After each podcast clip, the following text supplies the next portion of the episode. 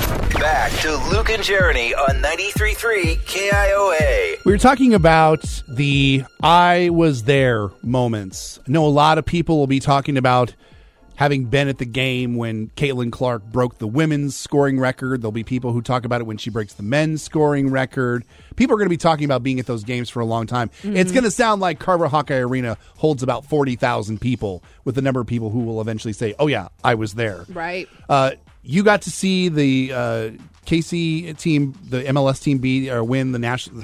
Good grief! I know soccer. Woo! You saw Sporting KC, win the MLS Cup. There you go. Yep, saw that, and, and uh, one of Amy Winehouse's first American shows. I got to see the very last launch of the space shuttle in person down at Cape Canaveral, but we wanted to know what you were there for. 515-244-4933. We're taking your calls and texts, starting with Matt in Des Moines. 94, uh, uh, summer and fall of 94. I was on the corner of Haight Ashbury in San Francisco at Ben and Jerry's having some cookie dough ice cream, and somebody came up to us and said, Jerry Garcia just died. Oh my gosh. I didn't leave for three days. Holy moly, what a place to be when that news came down. Kind of what I thought, but I didn't realize it until much, much later. Wow. So did it turn into like a thing? Was it like a pilgrimage of people coming in that area? They blocked off all four directions in four blocks away. Wow. There were two flatbed trailers with bands on every street. Holy cow. Wow.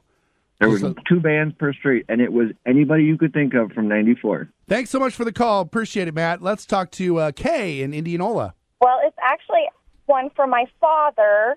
Since COVID came out, he's he's talked more and more, and you know, talked about the past. And it came out, I think it was last year. He told us, "Oh, I was at that Ozzy Osbourne concert with the bat incident." and I Oh, no thought, way. No way. I thought he was making it up, and I really didn't even realize that actually happened. And he said, "No, I, I was there. I saw that." Yeah, I right couldn't there. believe it. Right there at Vets Auditorium down the street, the infamous bat incident. That's awesome. That's incredible.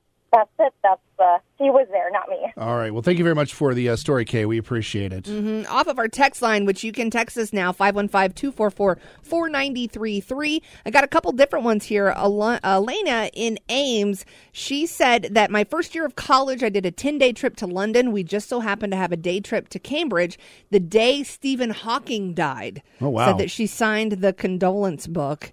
And then another number uh, ending in 3236 says, I was at Living History Farms when Pope John Paul II visited and said Mass. And apparently, many in the crowd were wearing black garbage bags because it was so cold and windy out on the hills.